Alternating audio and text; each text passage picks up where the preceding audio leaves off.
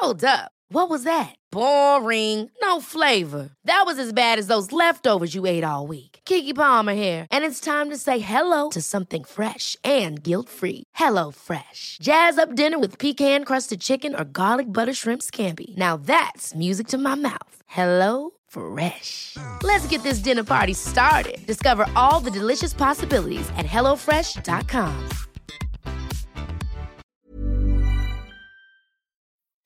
Escuchas, escuchas un podcast de Dixo. Escuchas. Bien Comer, Bien Comer. Con Fernanda Alvarado. Por Dixo, Dixo, la productora de podcast más importante en habla hispana.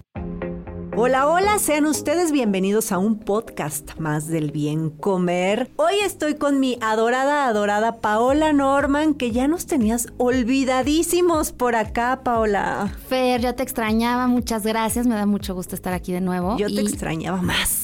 Te quiero felicitar antes que nada porque vi que el podcast está en primer lugar en lugares, iTunes. Sí, allá anda, allá anda. Pero eso es trabajo de ustedes, los invitados, de la productora, de Dixo, de todo mundo. Es, es trabajo de todo. Y ojalá sigamos ahí en los primeros lugares. Y sobre todo si hablamos de temas tan interesantes como el que vamos a hablar hoy, que es el pecado de la... La cerveza.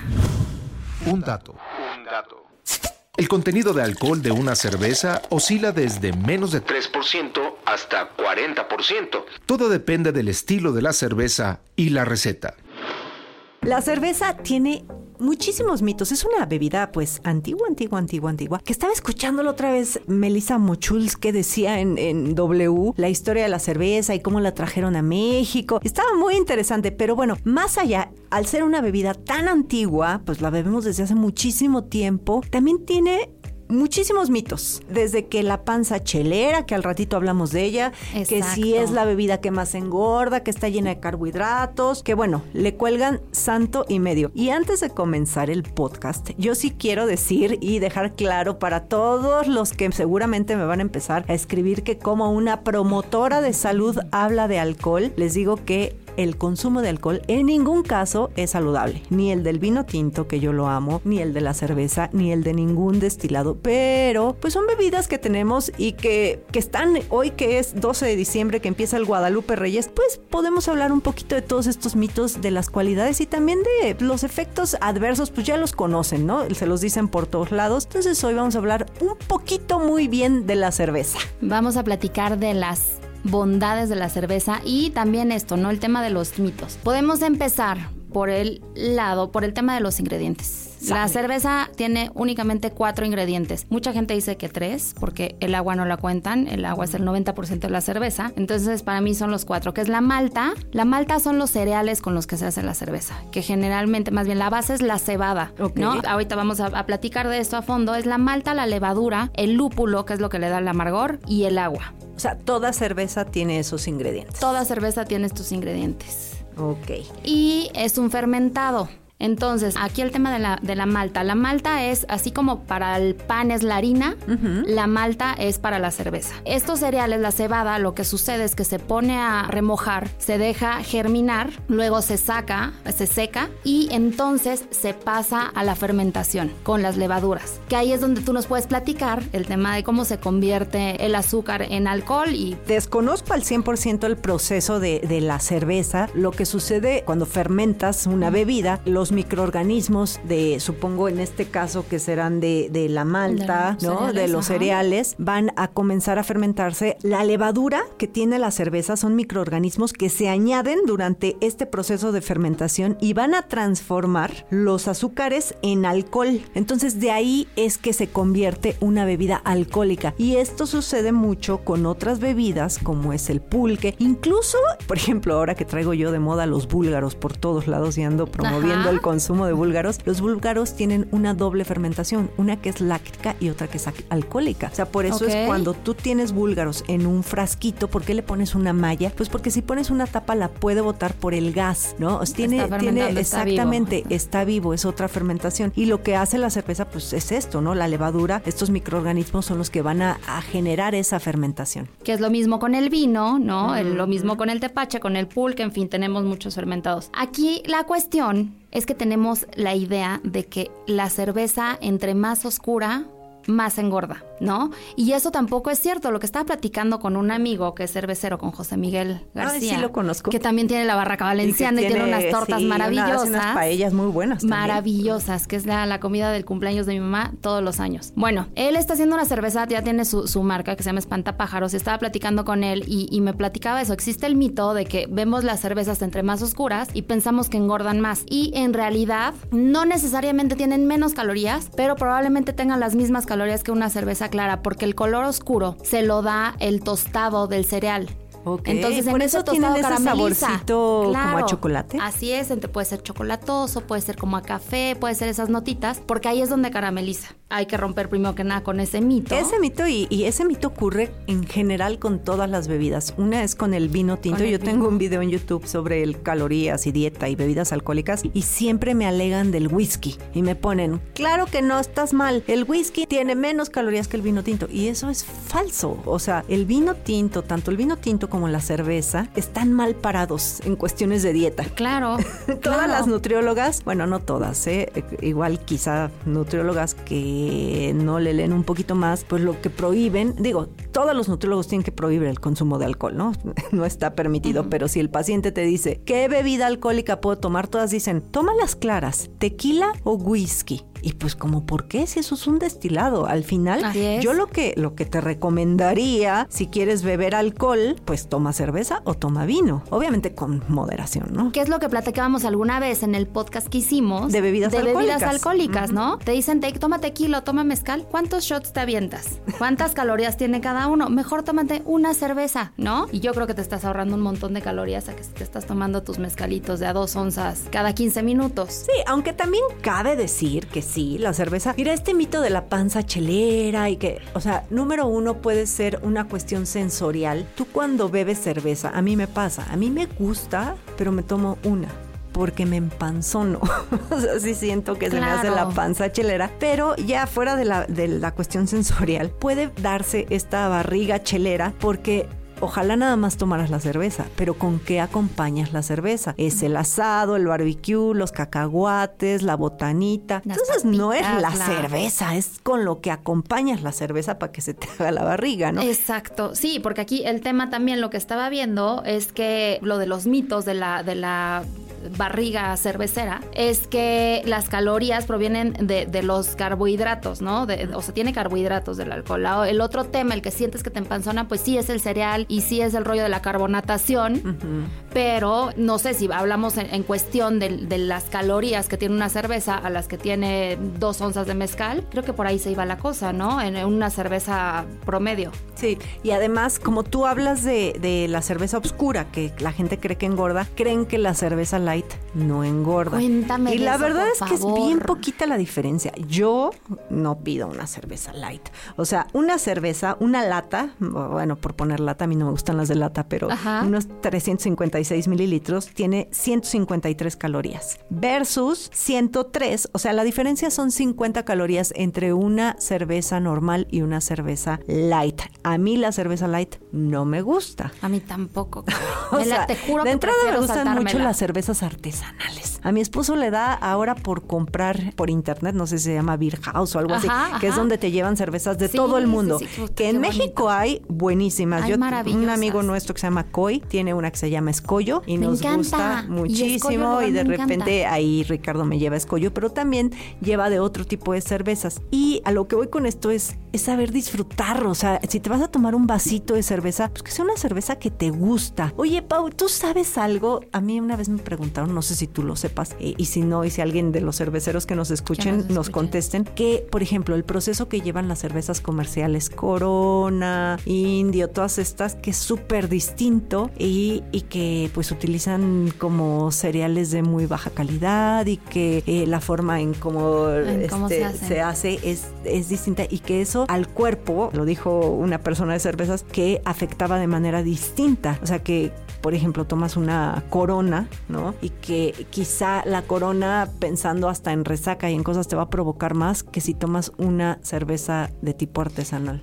No, no te podría decir ni asegurar este, a ciencia cierta esto, pero simplemente pensando en, el volumen, ¿no? El, el, volumen ya de una cerveza industrial es mucho mayor. Sí sé que usan añadidos de repente para acelerar, por ejemplo, el tema de la, de la fermentación, ¿no? No, no sé exactamente qué es, ojalá no las puedo platicar un cervecero, pero... pero todos estos añadidos y todas estas cosas que decían, es mala, te va a hacer daño. Es como el tema de los quesos, por ejemplo, ¿no? O sea, no es lo mismo comprar un plastiqueso de los del súper, de estos que hacen en, volúmenes inmensos, que comprar un quesillo. ¿No? O sea, yo creo que de ahí sí viene mucho el tema de los insumos y el proceso a gran volumen ya debe ser, este, debe de cambiar. no yo también desconozco, pero me suena lo mismo. A mí también. Que una cerveza comercial va a tener ahí algunos truquitos, ¿no? Y, por el precio, o sea, yo no creo que sea igual la misma calidad a lo mejor de cereal o a lo mejor el tema del lúpulo también no... no pues que nos este, escriban y nos digan y nos platiquen, todo, un cervecero, todo alguien que esté en una cervecería industrial a ver si nos, si nos suelta el secreto. Sí, porque sí, hay, hay, hay, la cerveza de verdad tiene años, años, años en México. Hay países, bueno, ahora estaba escuchando que de los países que de, mayor producción es México. México está en uno de los primeros lugares y de consumo desde hace mucho. No, no, Piensas en Europa, ¿no? Europa del Este. Y sabes qué pasa, por ejemplo, a nosotros que viajamos mucho al norte. Es una cosa, es que la gente no toma agua. O sea, en temporada de calor de verdad es súper raro que veas a la gente tomar agua. Estas cervezas de las que platicábamos, las cervezas light, son el agua de, la gente que vive en el norte. O sea, de verdad los ves todo el día una tras otra, tras otra. A mí aquí no hay manera en que yo pida una cerveza light. O sea, esta moda de que las ultras para la sed y no sé qué otra y la tecate light. Y, no, o sea, no puedo estando aquí. Pero honestamente, en el, eh, estando en el norte. Ay, no, bueno, o en una playa, Paula, te tomas una cerveza y ahí no me empanzonan, ¿eh? pero por supuesto, claro. Sí, y obviamente con el nivel del mar, cual ni, Yo creo que tiene mucho que ver eh, el contexto cuando bebes la cerveza, ¿no?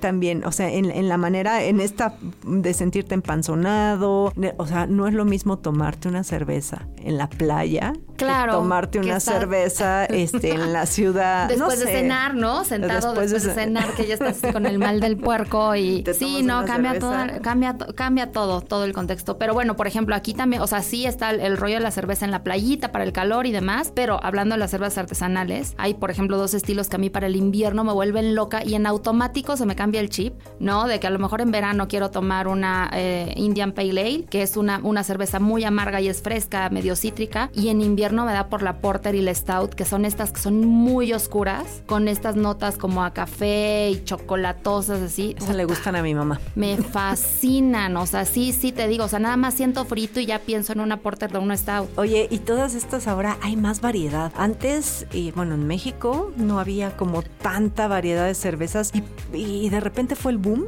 O sea, porque ahora todo el mundo hace cerveza. Fíjate que sí, ya están, ya tenemos muchos más, más estilos. Hay gente que ya tiene, pues ya ya tendrá yo creo que esto más de una década, a lo mejor 13 o 14 años, por ahí estaba platicando ayer justo con Beto eso, que empezaron con, con Primus haciendo cerveza artesanal y de ahí eh, se han desconectado muchísima gente a aprender de verdad. Y los mismos de Beer Factory. Claro, que por, por, fortuna ya cambiaron todo el concepto que tenían cuando yo tenía 18 años. Que siguen poniendo cerveza con de ¿no? Sí, pero ahí te daban cervezas de sabores que eran de las cervezas este, industriales con boing de algo, ¿no? ¿A poco? era la cerveza ¿Hacían de eso? Sí, o sea, hace cuando yo tenía 20, no 40, ¿no? Por fortuna ya cambiaron como todo ese tema y están muy metidos ya en el tema de la cerveza artesanal. Hay mucha cerveza ya aquí en México, en, Ciudad de México, perdón. En el norte también, como dices, sí, ¿no? yo creo que los estados del norte del país fueron los que comenzaron primero porque tenían pegado la frontera donde ya hay un movimiento muy cañón, ¿no? Por ejemplo, en Tijuana, en Ensenada. Junto con los vinos. Mexicali, sí, claro. Mexicali no sabes la cerveza que hacen, están impresionantes, todo tienen, no sabes. ¿Cómo se llaman las de allá? Tienen fauna, tienen porco salvaje, tienen los amantes, tienen, no, o sea, si ahorita se me van a ir y te lo juro que al menos hay 10 que son cervezas qué bárbaros, están muy cañones. En Ensenada igual, Wenland este año que ganó en Cerveza México la mejor cervecería. Hay muchas, muchas, muchas cervezas con, con medallas. Este, en Puebla hay un gran cerveza. Este año ganó una de, de la cervecería 5 de mayo, que fue una edición especial para el mural de los poblanos, hecha para la cocina poblana. Entonces está, se está mezclando muy bien este tema. A ver, a ti ya dijiste cómo te gustan las cervezas. Yo, la verdad es que soy más de vino. O sea, yo tomo agua o vino. Y, y de repente repente si tengo calor o estoy en la playa, sí se me antoja una cerveza. Y el tipo de cerveza que me gusta es la más clara de las claras. Que debe ser. o sea, una me gusta lager. colimita. Ajá. Onda así, colimita. Hay otra, la verdad soy muy mala con los nombres, pero eh, una que tiene así como unos hawaianos en la etiqueta, porque aparte hacen etiquetas súper lindas. Está padrísimo, ya le están metiendo a todo, desde el rollo de la cocinada, Sí. ¿no? Hasta el rollo del diseño, las etiquetas. Y a mí me encanta también todos estos eventos que hacen ahora de comer, pero y también como este maridaje, pero con la cerveza. cervecita. Está increíble. Te digo, también me gustan mucho las de Coy de Escollo. Y bueno, pues tenemos, te digo que pruebo y pruebo, no me acuerdo de todos los nombres, pero yo sí soy más de cerveza súper, súper güera y muy de vez en cuando. Y tengo que estar muy de humor para tomarme una de estas que te gustan a ti, las, las obscuras. Anotémoslo en la lista, por favor. Escollo, me encanta la comida de escollo también. Tomarte una Ah, cervecita ahí en escollo. Con Y un hace. mezcalito. Hijo, qué rico. Oye, y a ver, ahora cuando las sirven, esto yo no lo sabía. Yo era de las que decía, hablando de la empanzonada, porque te digo que a mí la cerveza me Ajá. empanzona. Y pues yo era de las que así el vaso súper acostado y que sin espuma. Ajá, Y me dijo mi esposo, a ver, ¿sabes por qué te empanzonas? Porque no le estás dejando la espuma. Que ese es un truco. Para que no te empanzone la cerveza, hay que servirla con cantidad de espuma correspondiente. Dije, ah, ¿tú te sabías eso o no? Es que eh, hay unos temas también, hay algunas cervezas que también tienen ahí tema de carbonatación distinta. Entonces hay algunas que aunque la dejes o no le dejes la, la- la espumita, sí, sí te empanzonan más porque la carbonatación es mayor. O sea, que es en el proceso sí, más depende que en la el espuma. proceso, exactamente. Ahí está Ricardo, Tal ¿eh? cual. No es la espuma nada más. Sí, si se te Pau, llena la mitad de espuma ya. Antes de que no. no- no- nos, nos corretean, algo más que nos haya faltado decir sobre las cervezas, Cuéntame. tus favoritas. Tenemos ahí en comparación, cuéntame si hay comparación como de una copa de vino con una cerveza, que me acuerdo que por ahí lo habíamos platicado alguna Ay, vez no. o lo sacamos del otro. No, está, está en el otro, pero bueno, te, te la digo, mira, los- las equivalencias en el alcohol es una copa de 200 mililitros Ajá. equivale a un vaso de cerveza de 350 mililitros. Ok. Ok, entonces para estas personas que creen que la cerveza es súper engordadora, pues si te vas a mililitro por caloría, estás hablando que por 350 mililitros tienes 150 calorías y en el vino por 200 mililitros 170. O sea, ahí se van, ahí se van, están muy parecidas. Eh, yo me quedo con el vino, pero la cerveza no es tan engordadora como se cree. Sí, obviamente pues si te tomas cinco cervezas, son calorías vacías, ¿no? Son calorías que no necesitas, no son alcohol, nutritivas, claro. pero pues sí se valen. Es más, yo prefiero tomarme una cerveza a un jugo. Así, O un refresco, que por tiene las supuesto. mismas calorías. Claro. ¿eh? Ahora, por favor, vean con qué lo mezclan, ¿no? Porque si es con el pan, con pizza, con pasta, la cerveza, tal, o sea, creo que también es importante eso, ¿no? Pues sí, pero también, a ver, o sea, vas a comer unas buenas pizzas. Digo, hay quien antoja que no le gusta, quien sí. no le gusta el vino, pero también otro, otro- con, con lo que acompañan mucho luego la, la pizza es también con cerveza. sí, las Entonces, cantidades, Pues ¿no? es, es las cantidades, Elegir disfrutar el, disfrutar el momento y comer, o sea, conciencia, o sea, sentarte y decir, a ver, voy a disfrutar mi pedazo de pizza, lo hueles, lo disfrutas y quizá ya no vas a llegar a un tercero, ¿sabes? Porque lo Eso. comiste con la cabeza, o sea, con la cabeza literal y con la nariz y con la boca y masticas y disfrutas. Tal cual lo estás diciendo perfectamente, es disfrutarlo Elegir las batallas, como lo acabas de decir. Y ya tener eso, la conciencia de, de que vas a comer rico, pero que también te estás cuidando, ¿no? Así es. Pau, tengo que repetirlo porque es obligación. El alcohol no es saludable. Ese mito de que una copita al día y que dos, dos los hombres, una las mujeres, ya está desmentido científicamente. Se sabe que el alcohol no tiene ningún beneficio a la salud, hace más daño que bien, pero bueno. La nutrición, lo repito, es biopsicosocial y de vez en cuando, claro que se vale que te tomes una copita de vino o un tarro de cerveza porque todo es equilibrio. Claro, nada con exceso, échense su cervecita de vez en cuando, coman rico, pero Disfruten. exacto. Oye, ¿dónde te pueden encontrar, Pau? En Twitter y en Instagram como arroba Paola Norman y eh, arroba epicuristasmx. Ahí está. Y yo estoy como Bien Comer en Instagram y YouTube. Dixo presentó Bien Comer, Bien Comer con Fernanda Alvarado. Las opiniones expresadas en este programa no pretenden sustituir en ningún caso la asesoría especializada de un profesional. Tanto las conductoras como Dixo quedan exentos de responsabilidad por la manera en que se utiliza la información aquí proporcionada. Todas las opiniones son a título personal. La producción de este podcast corrió a cargo de Pedro Aguirre. Coordinación, Verónica Hernández. Producción general, Dani Sadia. Ever catch yourself eating the same flavorless dinner three days in a row? Dreaming of something better? Well, HelloFresh is your guilt-free dream come true, baby. It's me, Kiki Palmer. Let's wake up those taste buds with hot, juicy pecan-crusted chicken or garlic butter shrimp scampi. Mm. Hello Fresh. Stop dreaming of all the delicious possibilities and dig in at HelloFresh.com. Let's get this dinner party started.